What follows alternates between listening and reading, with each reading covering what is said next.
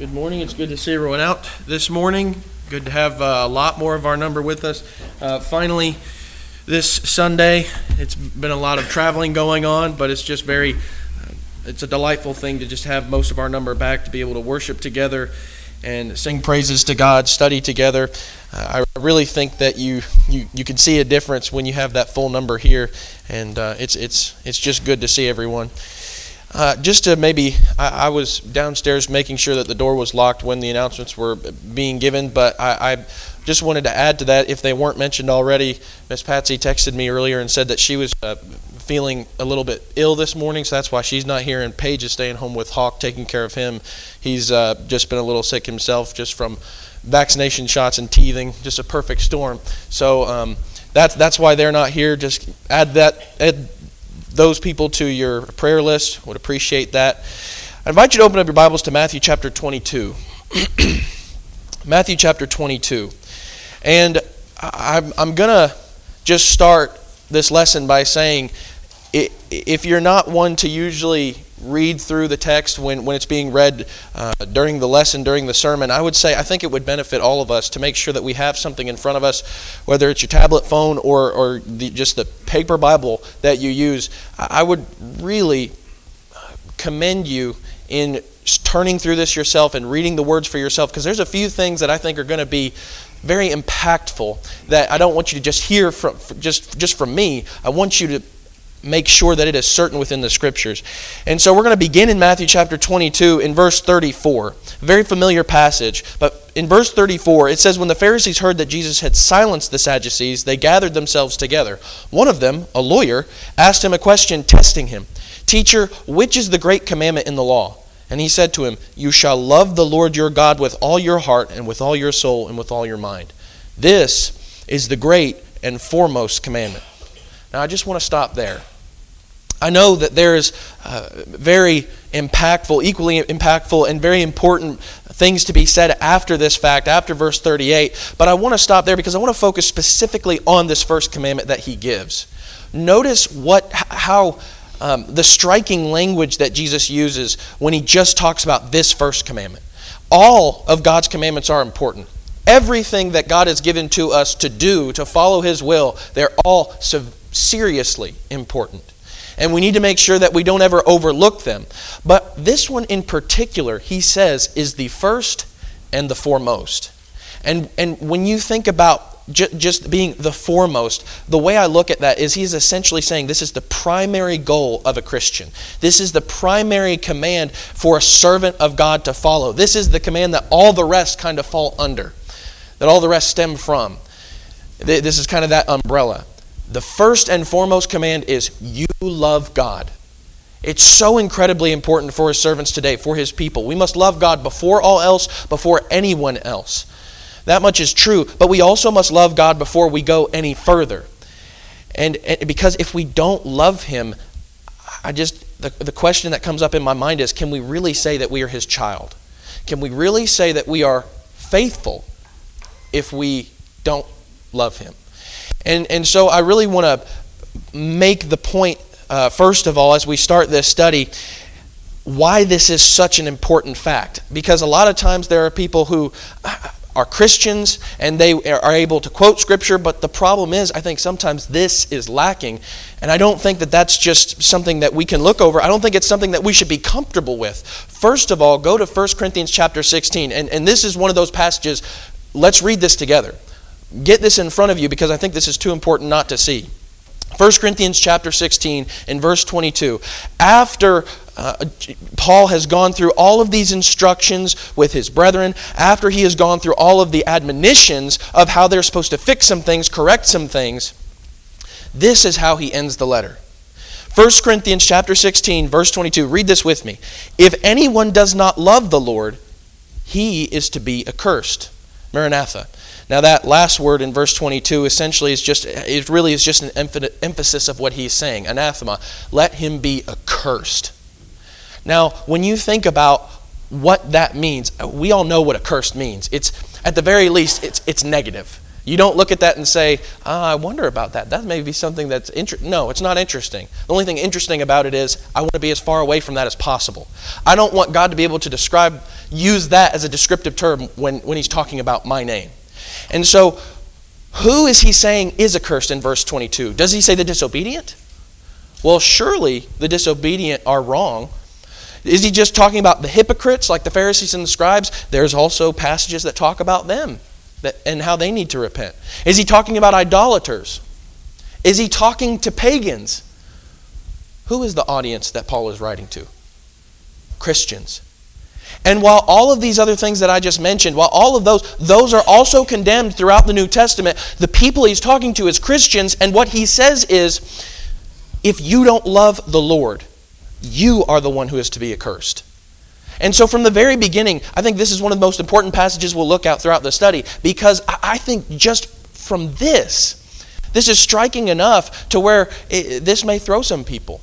Yes, you may be a Christian by name. You may have done some of the things, but do you love God? Because if you don't, I don't think I don't think a lot of those other things are going to be enough. You move on from that. Not only is, does it start very uh, emphatically, but you go on to James chapter 1, James chapter 1 and verse 12. And here he talks similarly, not in the negative, but more so in the positive about those who love God.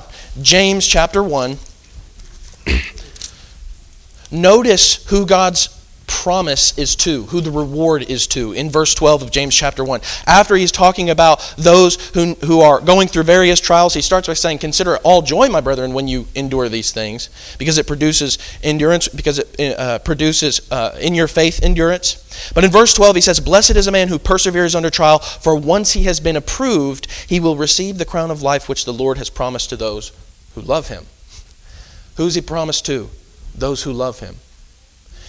I, I just I, I know that this is on, on the other end of that. And in chapter 2 and verse 5 he says something similar when talking about not showing partiality. Listen my beloved brethren did not god choose the poor of this world to be rich in faith and heirs of the kingdom which he promised to those who love him? Now when in chapter 2 when he's talking about make sure that you don't show partiality between anybody he's not saying because god is partial. He's not saying god is partial to the poor but what he is saying is uh, i think is just what happens to be a common characteristic of those who are heirs of the kingdom, they tend to be poor, poor in spirit. But as he's talking about being impartial with all brethren, with all those who are uh, who bear the name brother, he ends that verse by saying, "Understand, the heirs of the kingdom are those who love him." So the reward and the blessing that comes to those, the crown of life, is not promised to those who just merely endure affliction without any consideration of God. In fact, what you find, I think, over and over again is that's meaningless suffering. If, if you endure all kinds of afflictions, you don't get to say, God, look at how much that I've gone through. Guess what? I get to use this to buy your grace. I get to use this to buy your salvation. No one gets to do that. That's meaningless suffering. Those who are approved, those who have passed the test, those who suffer for his sake, those are the ones that can be described as lovers of God. Those are the ones who, who God says are going to receive that life, who are going to receive those blessings, that reward. Well, also look at Romans chapter 8. Romans chapter 8. In verse 26 beginning. Romans chapter 8 and verse 26. He says, In the same way, the Spirit also helps our weakness. For we do not know how to pray as we should, but the Spirit Himself intercedes for us with groanings too deep for words. And He who searches the hearts knows what the mind of the Spirit is, because He intercedes for the saints according to the will of God. And we know that God causes all things to work together for good to who? To those who love God, to those who are called according to His purpose. Again, I just want to emphasize that fact as he eh, you know and even go past that in verse 29 for those whom he foreknew he also predestined to become conformed to the image of his son so that he would be the firstborn among many brethren. And these whom he predestined he also called and these whom he called he also justified and these whom he justified he also glorified. So who is the one that's justified? Who is the one that is glorified? Who is the one that's called? It is those who love him so, over and over again throughout the New Testament, in, in, on numerous occasions, this point is brought up that you cannot just be a Christian just, just by name only, but you also have to love Him. I might be able to do many things right, but if that love is not there, just looking at verse 28, can I really say that I'm conformed to His image? When you think about Jesus and his characteristics and the love that he had, did it seem like he was just kind of nonchalant about his relationship with the Father? No, he says, My very sustenance, my food is to do the will of my Father. In John chapter 4 and verse 34. In John chapter 5 and verse 19 and verse 30, that anything I do is by his initiative, not by my own, but by his. His relationship with the Father was the most important thing to him. Likewise, if we're going to be conformed to his image, it's going to be the same for us. Now, what do we learn from all of this? What am I learning from these passages? First of all, if I don't love the Lord, I don't think it matters if I can call myself a Christian, quote a few Bible verses because I can do it by memory, or even look the part. Maybe I'm even engaging in worship. You can do all of those things, but if I do not love the Lord, I think that much can condemn us. And that's just what you see in, in 1 Corinthians chapter 16. But on the opposite end of that, the blessing only goes to those who love him. So I want to start here because these are the facts. And, and even though it, that much is true, even though we can look at these passages, I think sometimes we overlook them in our own lives because, frankly, it's just easy when we're looking at our own lives. It's very easy to look at other people and say, man, clearly those people don't love the Lord. But when it's me, there's a lot more grace because, well, you, nobody else knows what I'm going through. I guarantee you everybody has said that a time or two. So let's consider some things to see if maybe I love the Lord the way that I should, the way that the, way that I say I do. Of course, I am very loud and I proclaim proudly and boldly that my love for God is paramount, that no one comes close. Just a couple of questions I want to ask to try and challenge that. So, first of all, can I say that I love God if I don't know what He says? Maybe I just don't care to know what He says. Well, my relationship with God is enough, so really that's all that matters. I don't need to think any more about it. Look over at John chapter John chapter 14. John chapter 14 beginning in verse 15. What does he say here?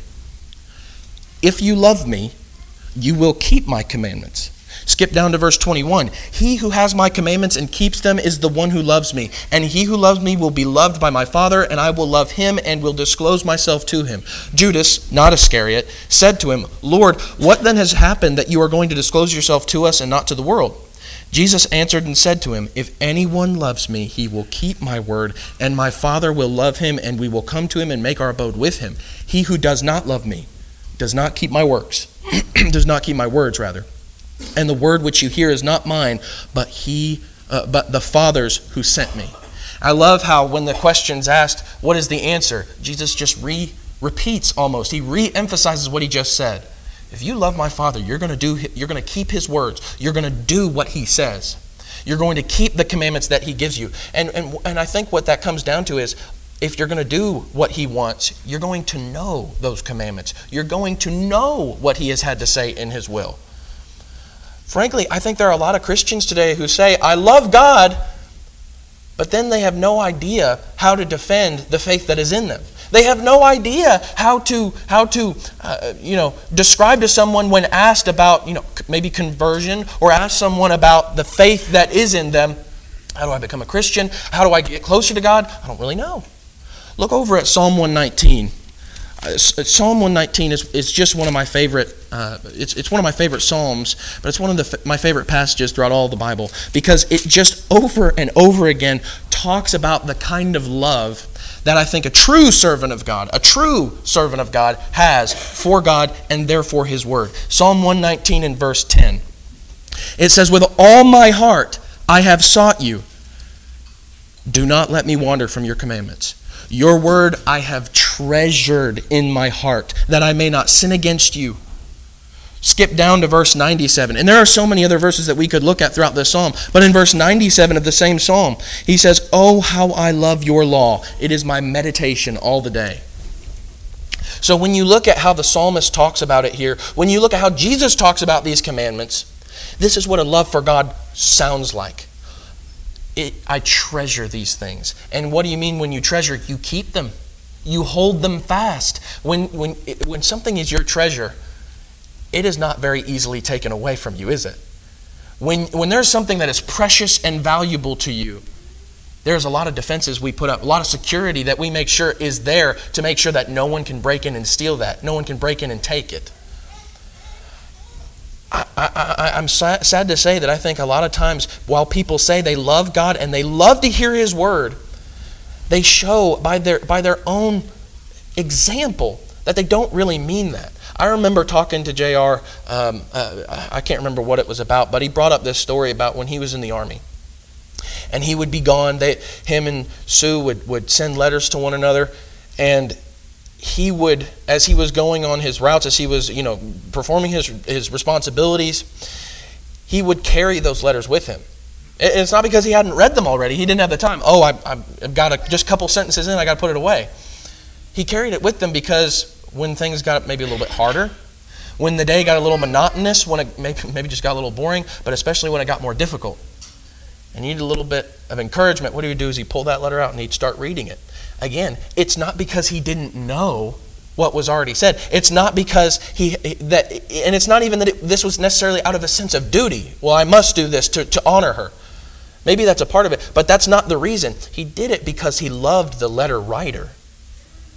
And so, what are you going to do? Just keep pulling it out, and I'm going to keep listening to her beautiful words. Beautiful words from a beautiful lady, he would say. And I, I love that thought, and I think that really, I think that should translate to how we view God's word. Because we are in spiritual warfare, we're on the battlefield. I think maybe the main temptation is thinking is just forgetting that we are. And what happens is people don't they don't pull out that word when they need encouragement. They don't pull out that word when they don't know what to do. They don't pull out that word when doubts start to arise. They just leave it in their pocket. They never want to take it out. And I think that that is damaging to us. Love for God is not just remembering, but seeking, seeking after his word. Many say that they care about his word and that they really want to know His word more. But then you find very quickly that they don't mean it because what, what are they doing throughout the day? They're not daily going to it. I think that it is very important that every single Christian engages in daily Bible study. I think it, it is so important that we go through a daily Bible reading that we read throughout the entire Bible in a year. I, I can't tell you how important that is. We've, we've talked about that before uh, at the beginning of, of the new year, uh, of this year. And, and so I won't rehash all that, but I think it is so incredibly important because the same people that say, I want to get closer to God, they don't go to that word in the morning.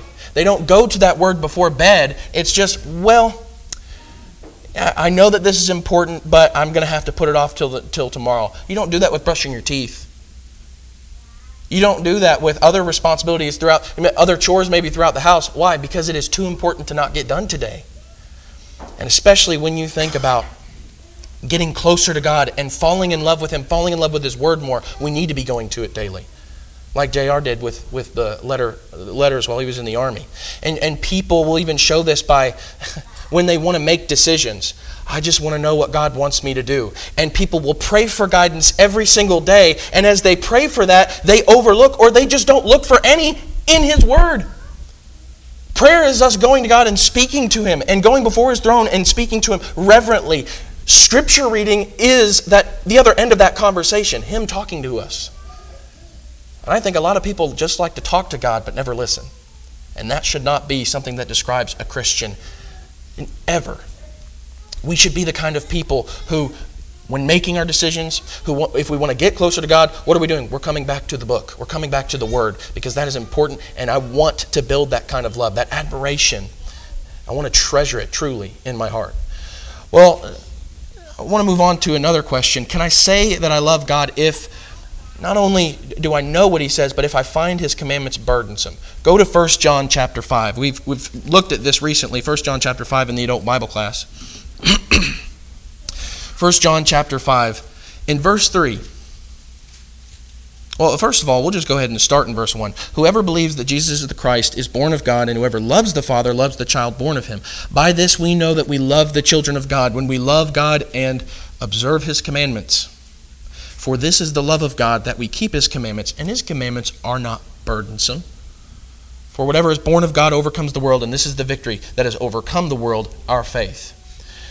Now, there's a lot to be said there, but specifically in verse 3, this isn't, this isn't to say that sometimes when we do what God wants us to do, that it's not going to be hard on us, that it's not going to make things a little bit more difficult in, in the environment around us. That's not what this is saying. In fact, sometimes it will be the very thing that causes division our adherence to the scriptures. What I think this is more so talking about are the people that look at God's commandments and almost are resentful towards them or annoyed by them. I, and I'll tell you what this sounds like. People who, who read through some commands that have been given to us, and then they come away from that. Well, of course they're going to do it. I, I don't want to do this, but of course I'm going to do it. I don't want to do this, but I will because I have to. Does that sound like a love for God's commandments? No, that's someone who finds it burdensome. There was an elder that I respect so much to this day. His wife was just incredibly sick. And, and she would often, before COVID ever was a thing, she was one of those high risk individuals, immune, immunocompromised individuals. I mean, she was truly sick. And, and she wanted to come out to the assembly often, and it was just so hard for her. And we would go and visit her from time to time when we made sure that we were, were very healthy because she was just so compromised. And whenever we went over there, you would just see this man, this elder, take care of her in the most beautiful way. He would never complain. He would never nag because, oh, I'm going to do this because I have to, because I'm your husband. That would not even be a thought on his mind. Till the day that she died, he served her like Christ was a servant. It was the most beautiful thing to see. It was an encouraging thing to see. It was convicting. But you would never hear that man say, while he had to serve his wife while she was sick and bedridden, you would never hear him say something like this Well, I, I don't want to do this, but I'm going to do it because I have to. He, why? Because he actually loved her. And I think a lot of Christians who, who think this way or say something like this, they don't realize. I, I, I mean, listen, I'm glad that we adhere and we obey God's word, but don't think that God is going to overlook the fact that we have that kind of attitude. Why? Because we do not love Him, if that is our attitude. It, you see this even more when people have to be pressed on a matter instead of just immediately accepting it when they come to the scriptures. When you talk to your denominational friends and we get to the topic of baptism, what, what usually happens? You go to a passage like 1 Peter chapter 3 and verse 21 where Peter says, corresponding to this, baptism now saves you. It's that simple, it's that clear. And what inevitably will happen from time to time, that our, you know, wherever they're from, our denominational friends will read that, they'll read it for themselves, and they say, well, you know, I do admit, I see that baptism is commanded here, but I'm going to need a little bit more convincing. it's like, are you kidding me? If, if you're not going to believe this, I don't know what else, what else I can do for you. If you're not going to believe this, I don't know what else I could show you. This could not be more simple. But you know what? This person finds the commandment burdensome. And so they don't want it. They don't love the commandment. They don't love the one who wrote it. You ha- you're trying to convert someone and as you're talking to them about some of the things that God has condemned, that God speaks very severely about, I've even had this conversation with people uh, a time or two before, but people, as we start talking about alcohol, they say, well, it's clear. You, you look throughout the Proverbs, you look throughout the Old Testament, you even come to the New Testament. It's very clear that God does not look very highly on the alcoholic. He doesn't look very highly on the person that gives themselves over to this kind of sin. But where's the thou shalt not, though? Is that a love for the commandment? Is that a love for the, the one who wrote it? I don't think so. Because what are we doing? We're, we're ultimately putting God to the test, aren't we? Instead of allowing Him to test us and, and approving that test. And it's not just with the unbeliever, it's not just with our denominational friends, it's even with Christians. You know, you talk to people about certain things, and people get so frustrated you start talking about lasciviousness and lewdness and some of the modern dancing that we have today. And, and as you talk about that, and, and preachers have preached on this, they'll say, Yes, God spoke about these things. I know that He doesn't want us to be engaged in this kind of thing, He doesn't want us to be in this kind of environment. But you know what? God, the word prom never comes up in the New Testament. Are we really going to start grasping for straws like that when it comes to the one that we love? Or God has been very clear about how we're to treat the brother, the one who bears the name of brother, but has gone astray from his word, who is the unrepentant sinner, the unrepentant brother.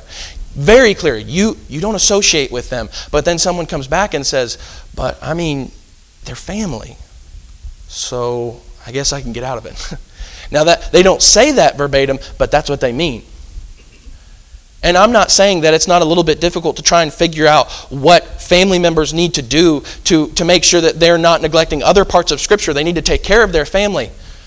But I think people use that other side as a, as a crutch. They use it as a they use it as a really an excuse to not fully obey God in what he's clearly stated. This is not a love for God, but rather resenting him through what he has said. Resenting him because we don't like the commandment he's given. And just thinking just a little bit more about this word burdensome. The Mounce Greek dictionary actually defines it as oppressive. This this really this is a, another but a connected question. It begs the question, why would a servant of God ever ever find his commandments oppressive? Can, can you even fathom that? If, if a servant of God, a true servant of God, if someone who is a child of God, looks at their beautiful, perfect Heavenly Father and they see a, a part of His will and they look at it and say it's oppressive, how could someone come to that conclusion? How could a child of God come to that conclusion? Understand the kind of mind, the, this kind of mindset has a perverted view of God and His will. God's commands are always for our good. You find Moses said, says that in Deuteronomy chapter 10, verse uh, 13. Every commandment he's given, it's for our good. And that doesn't change from the Old Testament to the New Testament. It's always been for our good, it's been to protect us. God's word is only oppressive when you're living in opposition to it. It's only oppressive when you're engaging in something and then you think, ah, I'm afraid to study this out because this, I may have to come to another conclusion.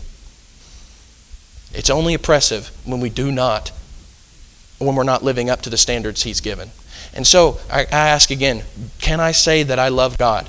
If I am not coming to His Word daily, if I am not, if I am not viewing His commandments as good, but rather an oppressive thing, we really need to consider that and challenge ourselves. Well, all that being said, I don't, I don't want it to seem like this is just a, a negative, uh, a negative outlook on things. All of that is true. That, I mean, we can't get around any of that. But that leaves us with the question what now? How do I grow in love for God? How do I love God more? And this is not an exhaustive list, just a brief, brief list of things. But I would say one place to start, I, we're, we're kind of coming back to John a lot because John has a lot to say about love for God. But coming back to 1 John chapter 2, 1 John chapter 2 in verse 15.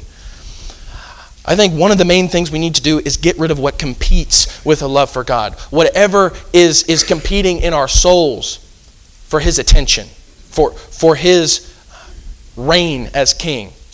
And I think this comes down to a relationship with the world that we can't afford to have. We need to get rid of the distraction of the world. 1 John chapter 2 and verse 15. He says, "Do not love the world nor the things in the world. If anyone loves the world, what? The love of the Father is not in him." If anyone loves the world, the love of the Father is not in him. Isn't that striking language? We cannot afford to love the world. We cannot afford to allow these things to take over our mind. Because look at how this finishes. For all that is in the world, the lust of the, the lust of the flesh, the lust of the eyes, and the boastful pride of life is not from the Father, but it is from the world. The world is passing away, and also its lusts, but the one who does the will of God lives forever. What's the end? Well, it's going to fade.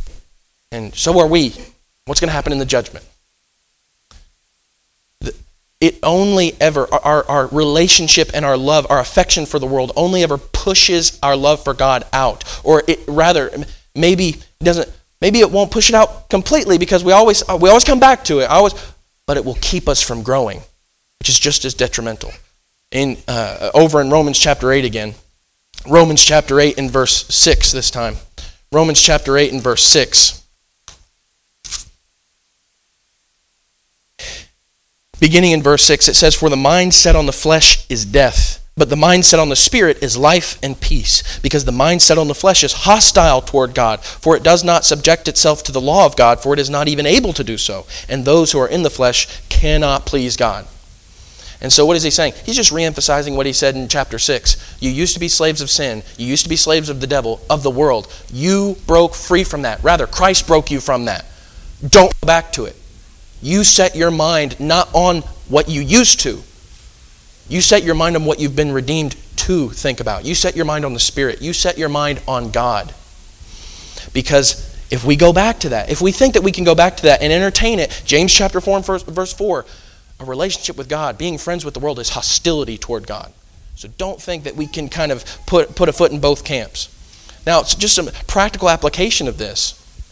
I've, there's been a couple times where people have asked the question, How do I study the Bible better? Or how do I get closer to God's Word? Uh, it's a good question. It's a beautiful question. I think every single one of us should strive to ever grow in our Bible study and ever grow closer to the Word so that we can say about it, I treasure it in my heart that I might not sin against you. I, I, just immediately, when someone starts talking about Bible study for that matter, I would say, when it comes to the distractions, turn off the TV turn off the radio, turn off the phone. Because how many times have you gotten started on something and then a text came up? Or how many times you got started on something and whatever you know media outlet you listen to, they pop up with something. Oh, that's interesting. You can't you can't say, all right, I'm going to read the I'm to read the scriptures until something stops me. You know how many things can stop you in a day? You know how many things can stop you in just your own house? But I will say, with regard to some of these things that we, that we need to maybe turn off for a while, understand from, from the phone in our pockets that we carry around with us all the time to the very TVs that we have in our living room, when we think that we're in the comfort of our own homes, don't think that there, it is not built to distract you. Our phones, especially, it is designed to keep your attention. And therefore, it's designed to keep your attention away from God if, it, if it's just trying to consume you. We need to get rid of those things, cut those things out as much as possible if we want to actually do better in these things. Or, or just thinking about, the, about just the kind of entertainment that we consume. It may be that we need to get rid of, or we need to change some of our interests, the movies that we watch. I'm fairly certain that there are some genres of movie as, as a whole that the category just should not be a part of a Christian's uh, mindset. It shouldn't be a part of a Christian's usual uh, uh, viewing habits. There are some TV shows, there are many TV shows, there are many movies that are completely hostile to God. And not even directly, but very subtly. What they're trying to do is get your attention so that way your brain shuts off. You're no longer on the defense. You're no longer thinking, what is the devil trying to teach me now? And that's when they get us, is when we're not thinking. We, are, we shut our brains off. I'm, I'm in the comfort of my own home. Don't think that Hollywood's not trying to teach us something. Don't think that the devil's not going to use that moment to teach us something. And I even think this about books. We need to be careful about everything that we consume because there are some things that will warp our mindsets. And even more subtle than that, but effective, just the environment we put ourselves. Who are we surrounding ourselves with? Just look at Psalm 1 in verse 1. How does it begin? He, as he says, Be careful, blessed is the man who does not stand with the scoffers. How, how does that progress? You stand, you kind of just wait for a moment and you're kind of talking with them, and then it progresses and you're sitting with them, you're dwelling with them. At some point, you are just one of the you're one of the guys. It's no longer just, hey, I had a brief conversation with someone. Now they've captivated us, they've taken our attention completely, and now we've surrounded ourselves with people that are going to lead us downward. There was someone that was talking to Paige not long ago, and I really appreciate this, this uh, young lady, she's around our age. And I appreciate one of the things she said. She said, I'm, I'm basically pushing out a few of the friends that I've had for years, for years. And this is, this is a girl that struggles with loneliness. And she's saying, I'm pushing people out. And you want to know the reason? They are trying to convince me to do things I don't want to do. They're trying to take me places I don't want to be. They're trying to take her to bars. They're trying to take her to clubs. And she, even though she's, she is someone that would struggle with loneliness and depression like that, and she says, I'd, I'd, rather, I'd rather still struggle with this than struggle with those people. That, that is love for God. That is love for His commandments. Not just going along to get along. Well, uh, beyond that, I think uh, very obviously, not only do we push the distractions away, but one way we do that is we pray. We need to pray more often. We need to speak to him as often as possible. 1 Thessalonians chapter 5 and verse 17. Pray without ceasing, Paul says. Why? Because we need it. Paul even says in Ephesians chapter 6 and verses 18 and 19, he says after going through that, that, uh, uh, that spiritual armor that we need to put on if we are going to come out on the other side of this warfare intact, at the very end of that, he says, but don't forget prayer. And then in verse 19, he says, and also pray for me. Uh, let me tell you something. If Paul needed prayer, I need prayer even more so. And one of the reasons that we need to pray more is because you're never going to feel close to someone. How often do you become the best of friends with someone when you never speak to them? In fact, this is advice that I give to some brethren sometimes. People say, Well, it feels like nobody ever talks to me. Okay, have, have you gone and talked to them? This specific person, they never speak to me. Have you tried to speak to them? Well, no. Go talk to them. Guess what? You get pretty close when you talk to somebody all the time. You start to talk alike when you talk to somebody all the time. And I think the same can be said about our relationship with God. How can you have any affection for Him? How can you feel close to Him if you never engage in that? We're going to talk more about this tonight, so I don't want to step on my own toes. But if you want to get close to him, start praying to him. And and you know what? When that when it feels like, hey, I've already prayed, I've already prayed, pray more. Because it's not going to help to just say, oh, I did it once. You need to do engage in this, truly engage in this, abide in this. Not only that, but we've already kind of mentioned this. We need to get more involved in our scripture. We need to get more involved in our Bible readings. And we need, just like with prayer, we need to go to it more often. Make it a goal.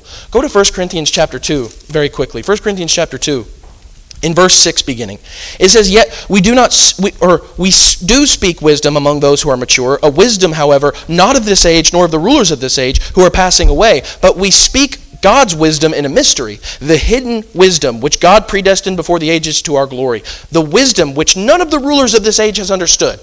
None of them have. For if they had understood it, they would not have crucified the Lord of glory. But just as it is written, these things which eye has not seen and ear has not heard, and which have not entered the heart of man, all that God has prepared for those who love him. Now, let me just ask as you read through that did he say that they could not have seen? No, because there were some people that saw, like Elizabeth and Zacharias, like even Mary, the mother of Jesus, the disciples. They were not those that Isaiah said that were blind and deaf by their own making. Understand, it's not that they couldn't have seen Jesus, it's that they did not want to. Do we do this sometimes? And I would just use this moment. To, I want to challenge all of us this week. Sit down at some point this week and start going through some of the points that we've gone through.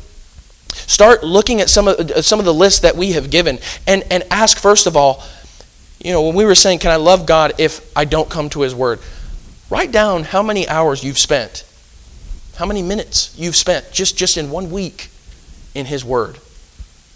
And if you really want to challenge yourself, write down how many minutes you've spent in His Word, not including the Sunday evening, Sunday morning and evening, and Bible classes on Sunday mornings and Wednesday evenings.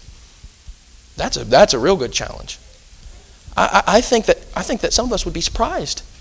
It can't just be that we're coming here to get, you know, to get a little bit of sustenance. Sustenance means it's daily, daily nourishment. You, just like we said with prayer, you're never going to feel close to someone unless you engage and talk to them. You will never love someone, you cannot love someone that you don't know. And the only way that we're going to know God is by coming to His Word. If we want to know, if we want to know the author, we have to read what He has given to us, the letter, the book that He has given to us. Finally, I would say, in a word, serve. And again, more. Do so unconditionally. There is a there is a brother who was talking a, a, long time ago, but it was a really funny illustration. It stuck with me. He said there was this old lady. It was a sister in Christ that uh, as a local congregation, and he said she just she, she did not like me for some reason. I could not figure it out, and I would go. I would actually go and talk to her. I would engage with her. She did not like me. She would book it afterwards. When she'd shake someone's hand, she'd see me and she'd leave. I didn't understand what was going on, and. as he, as he was going through this story, he said, So, you know what I decided to do? I decided to go to her house every single week and mow her lawn for her. What's hilarious is there was a couple times where the woman came out and said, What are you doing here? she, she, he was doing something nice for her, and she said, Just go. He didn't stop. He kept doing it over and over and over again. And you know what? At some point, that relationship started to blossom. It didn't happen immediately, and it didn't happen quickly, but it happened. And you want to know why? Because it's really hard to hate someone that is only wanting to serve you. It is very hard to look at someone putting time, effort, and energy into you and despise them. The more you serve someone, on the other hand, the harder it is to feel apathy for them. I just, I just really struggle with love for my brethren. Okay, do more for them. I really struggle with apathy. I really struggle with not having a deep love for God. Okay, do more for him. Do serve him unconditionally. And the more that we invest, the more time that we invest, the more effort we invest, I tell you what, love just grows automatically. Because it is so hard to put all that into someone and not grow in your affection toward them.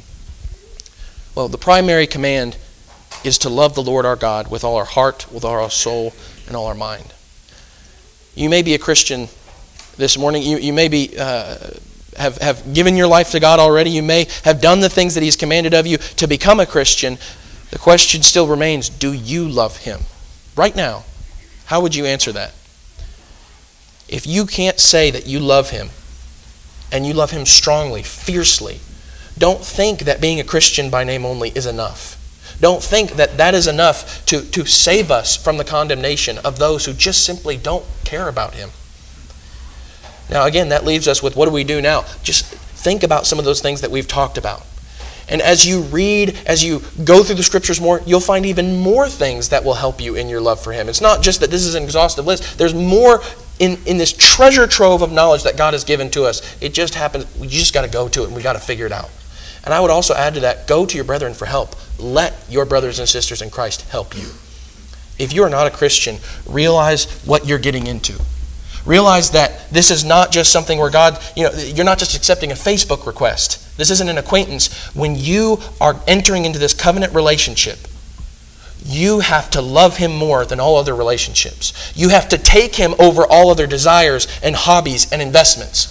He is the primary investment. But what he says is, I know, I know that that can seem difficult, but what he concludes with is this love will never fail you, it will never fade, and it will never die. It may wane, but because of me, never because of him. And even when it does, he sits there with open arms, waiting for you to come back. And he says, the blessing, the reward, it'll be worth it. And so I, I would ask one more time do you love him? Are you willing to love him? If you are, then that means you're going to be willing to do everything that he says. You believe. Are you willing to be faithful in that love? Act on what you hear and read in the scriptures. And that means repent of everything he says, do away with. Make a confession based on that belief and be baptized into his death to rise in newness of life in his life. Are you subject to the invitation of Christ by any means? Please come forward as we stand and as we sing.